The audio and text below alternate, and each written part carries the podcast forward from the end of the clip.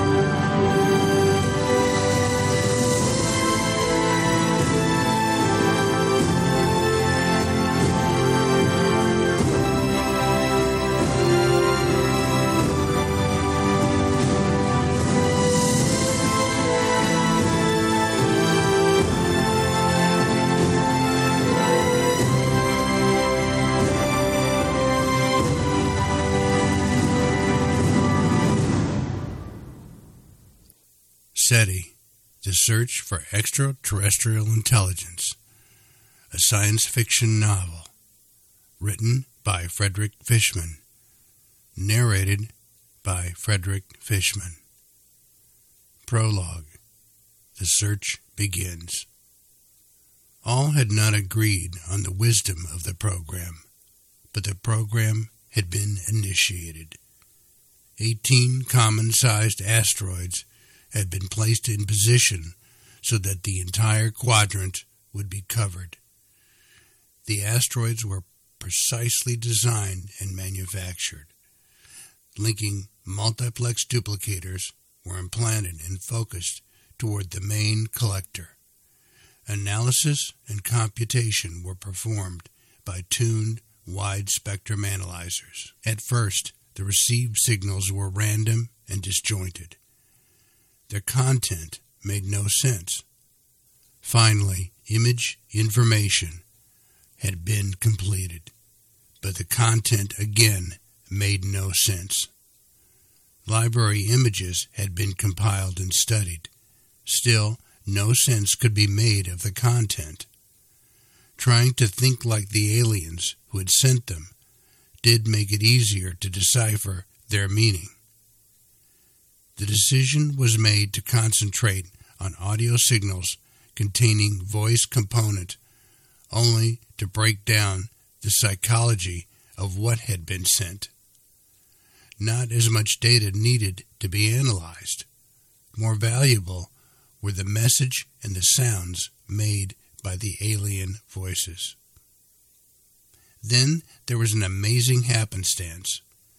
While data was being cleansed, a lower frequency emission was detected, recorded, and then analyzed automatically and systematically. The signal was clear and precise due to the voice qualities of the alien sending it.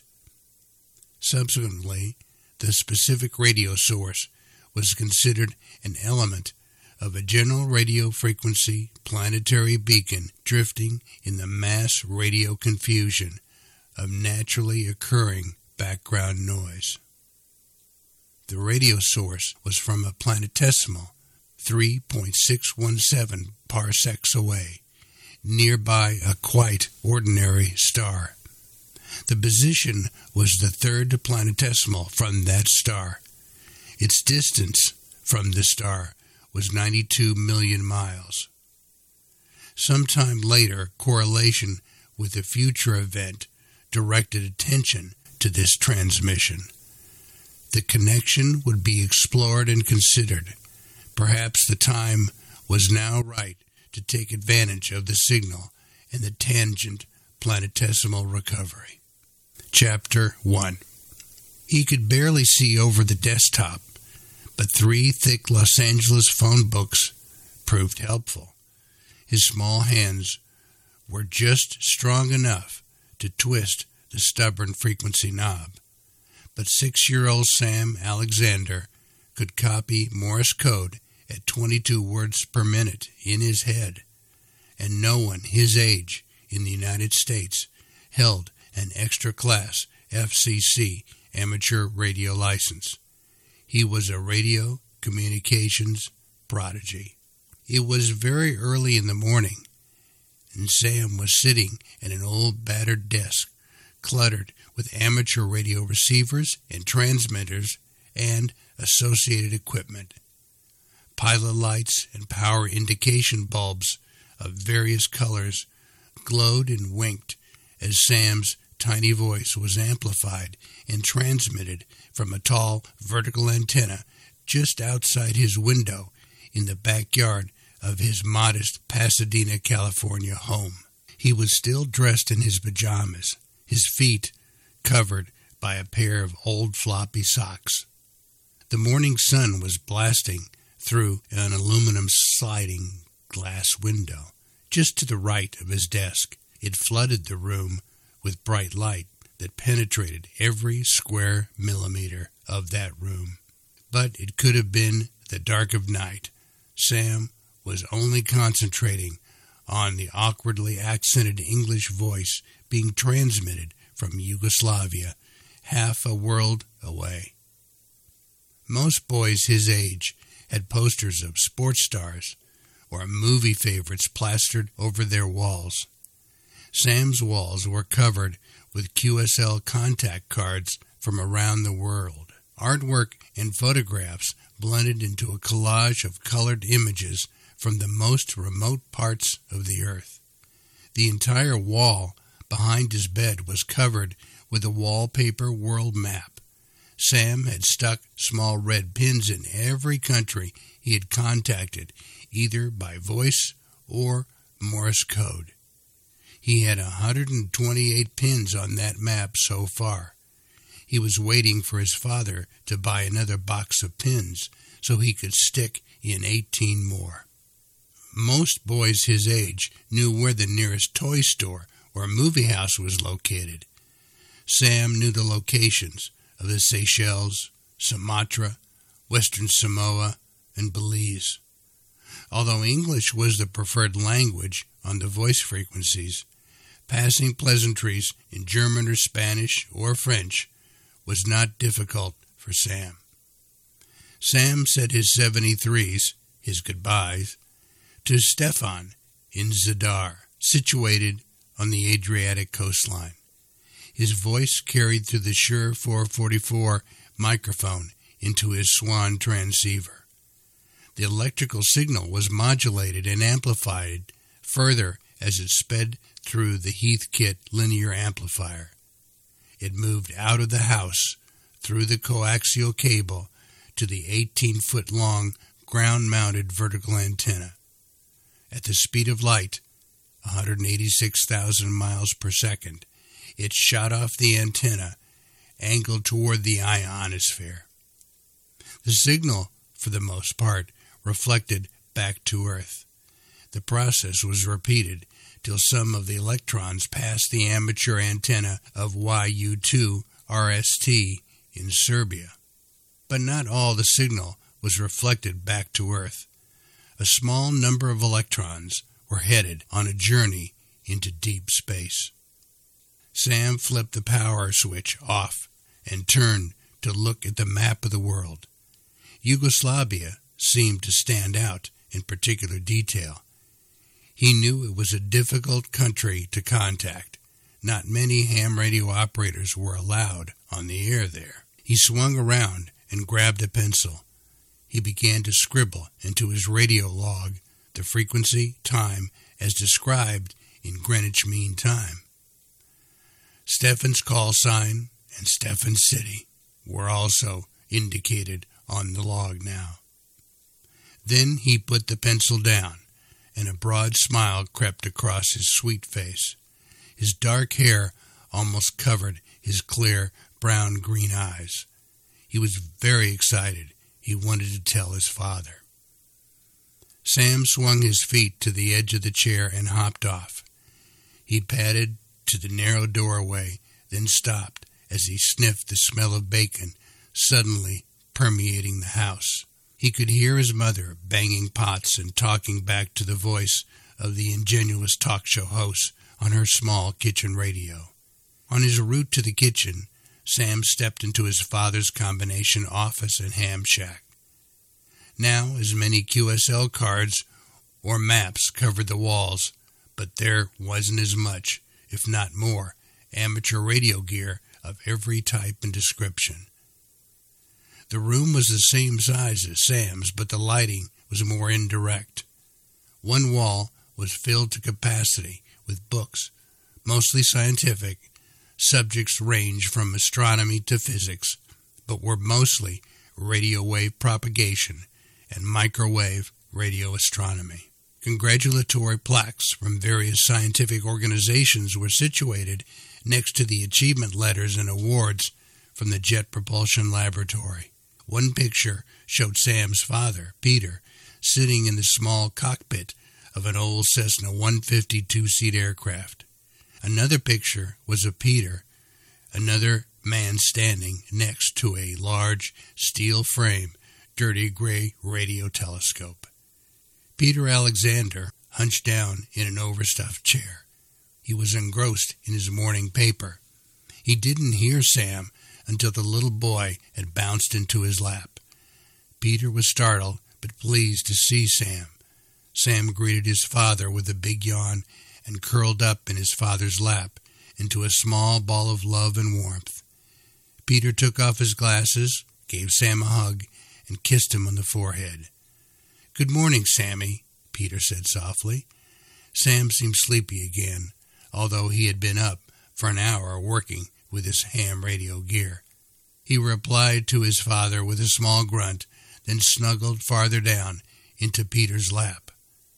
Peter folded his paper and tossed it onto a nearby equipment desk. He looked down at Sam.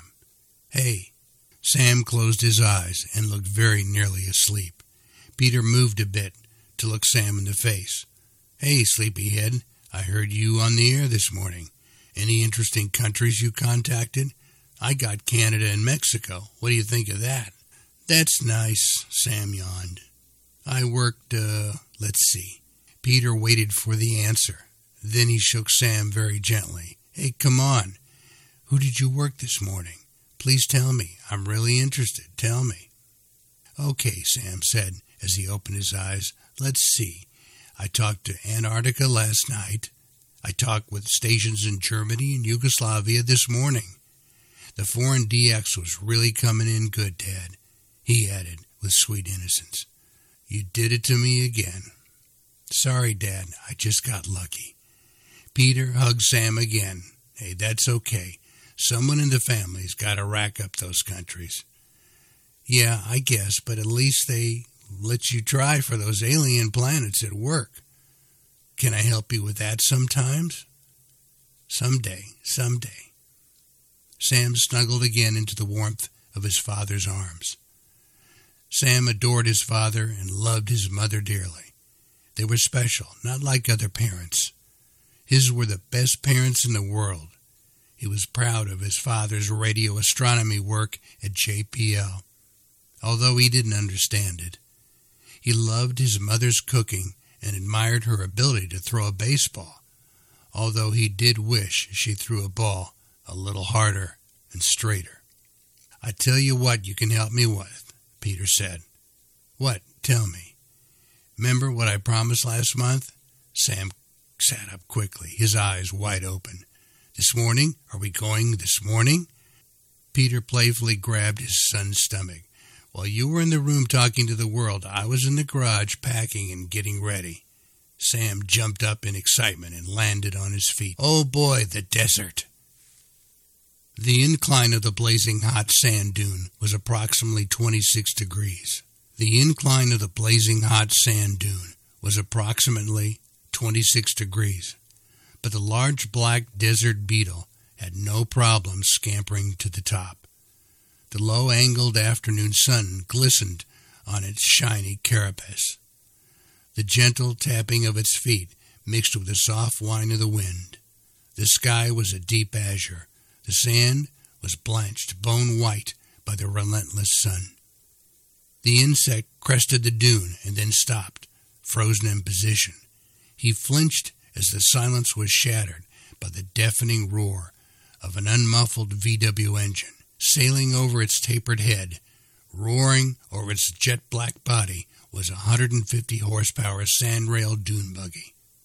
The cherry red vehicle threw its two occupants to one side, then the other, as it raced down the dune. The beetle disappeared under the sand, looking for shelter from the noise and vibration. The dune buggy continued up over and around the undulating dunes that stretched out for miles ahead.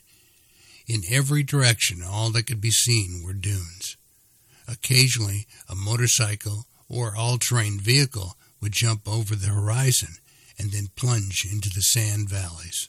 Now and then, a screaming military jet would maneuver overhead, making another run and pass at the target range miles away but it was the roars and screams of the dune buggies that dominated what was heard on those dunes.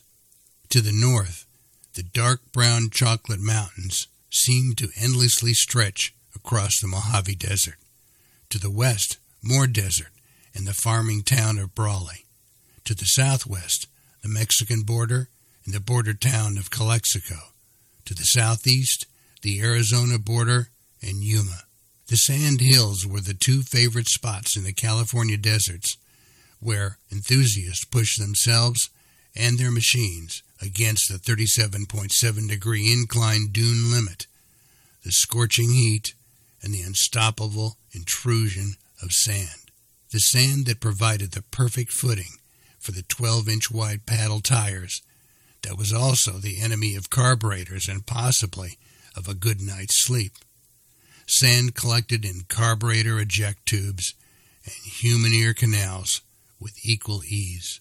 The red buggy roared away from the still buried beetle, kicking up rooster tails of sand in its wake.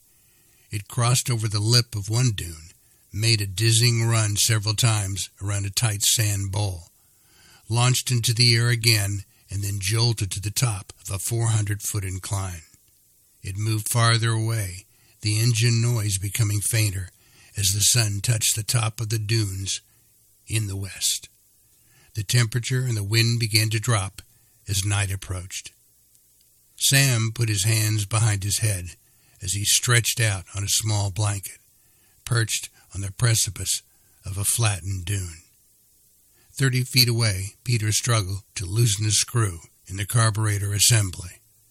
He adjusted the flashlight to move it closer to his work. The red dune buggy had turned black in the darkness. Peter dropped the screwdriver and looked at the dunes.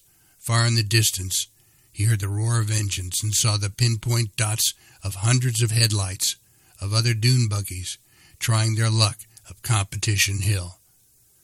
Peter tightened his windbreaker. He looked over at his son. Sam, have you zipped up your jacket? Sam stared up at the dome in the sky, filled with stars, galaxies, supernovas, pulsars, quasars, and planets.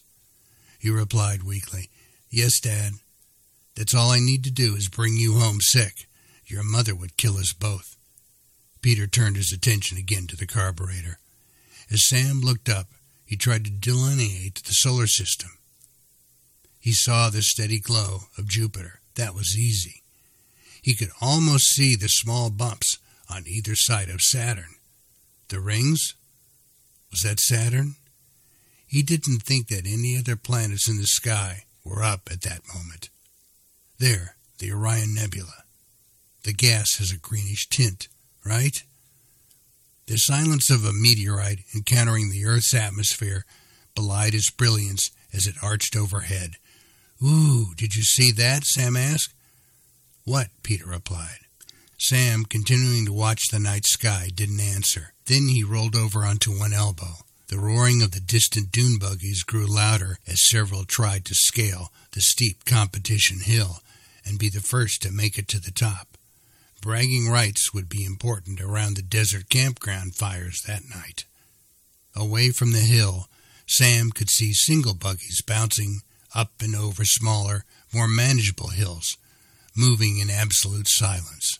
Their million candle power halogen headlamps were dots of light against the featureless blackness of the desert mounds below Sam's vantage point. Rolling over on his back again, Sam looked up at the sky.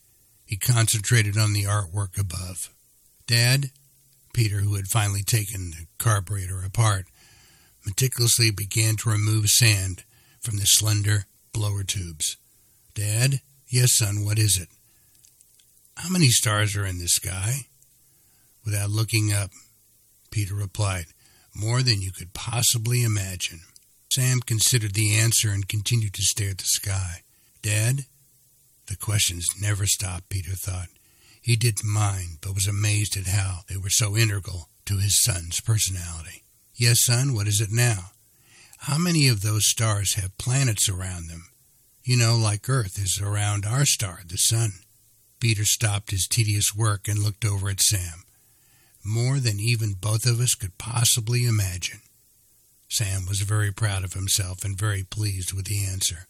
He smiled. Good, I hope so. Below and beyond, the concentrated dune buggy lights laced through the plain near Competition Hill. Scattered much further away, tiny lights crawled across the desert floor, almost to the horizon. Sparkling above the horizon were the tiny lights of the distant suns, of stars millions of miles away in space and millions of years ago in time. It was difficult at any certain moment to differentiate where this horizon ended and where the sky began. They blended together without demarcation. It was difficult to separate the battery driven lights of the dune buggies and the nuclear force driven light generated by the stars. It was all one tapestry.